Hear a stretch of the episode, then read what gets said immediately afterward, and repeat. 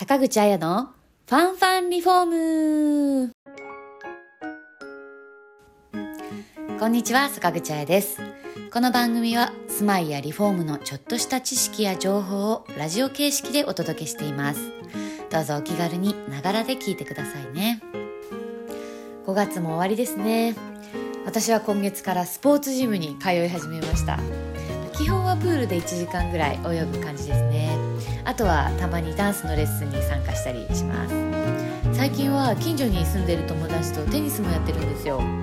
結局水泳もダンスもテニスも子供の頃にやってたスポーツなんですよね。子供の頃に何やってたかっていうのは大人になった時の生活に影響するもんだなと思いました。さてファンファンリフォームではこれから月に一度耐震リフォームについてのお話をお届けしたいと思います。本日のトピックスは耐震診断の対象となる住宅とは？です。お聞きください。阪神・淡路大震災の教訓をもとに1995年に建築物の耐震改修の促進に関する法律。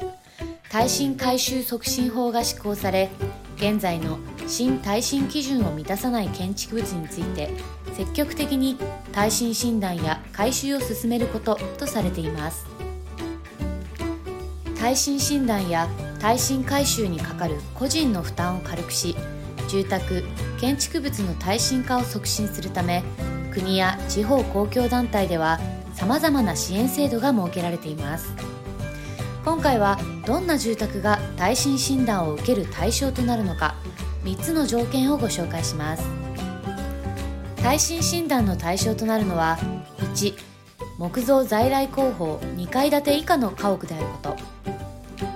枠組み壁工法鉄骨造コンクリート像木造とその他の構造の混在である根構造。伝統工法3階建て以上の物件の耐震診断は承ることができません。2持ち家であること。借家にお住まいの方からの耐震診断は承ることができません。3昭和56年以降平成12年5月までに着工された家屋であること。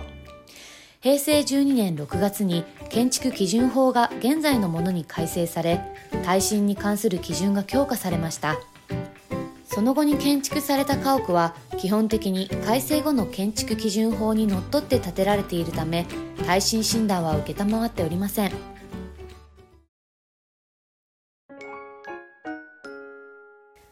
いかがでしたか？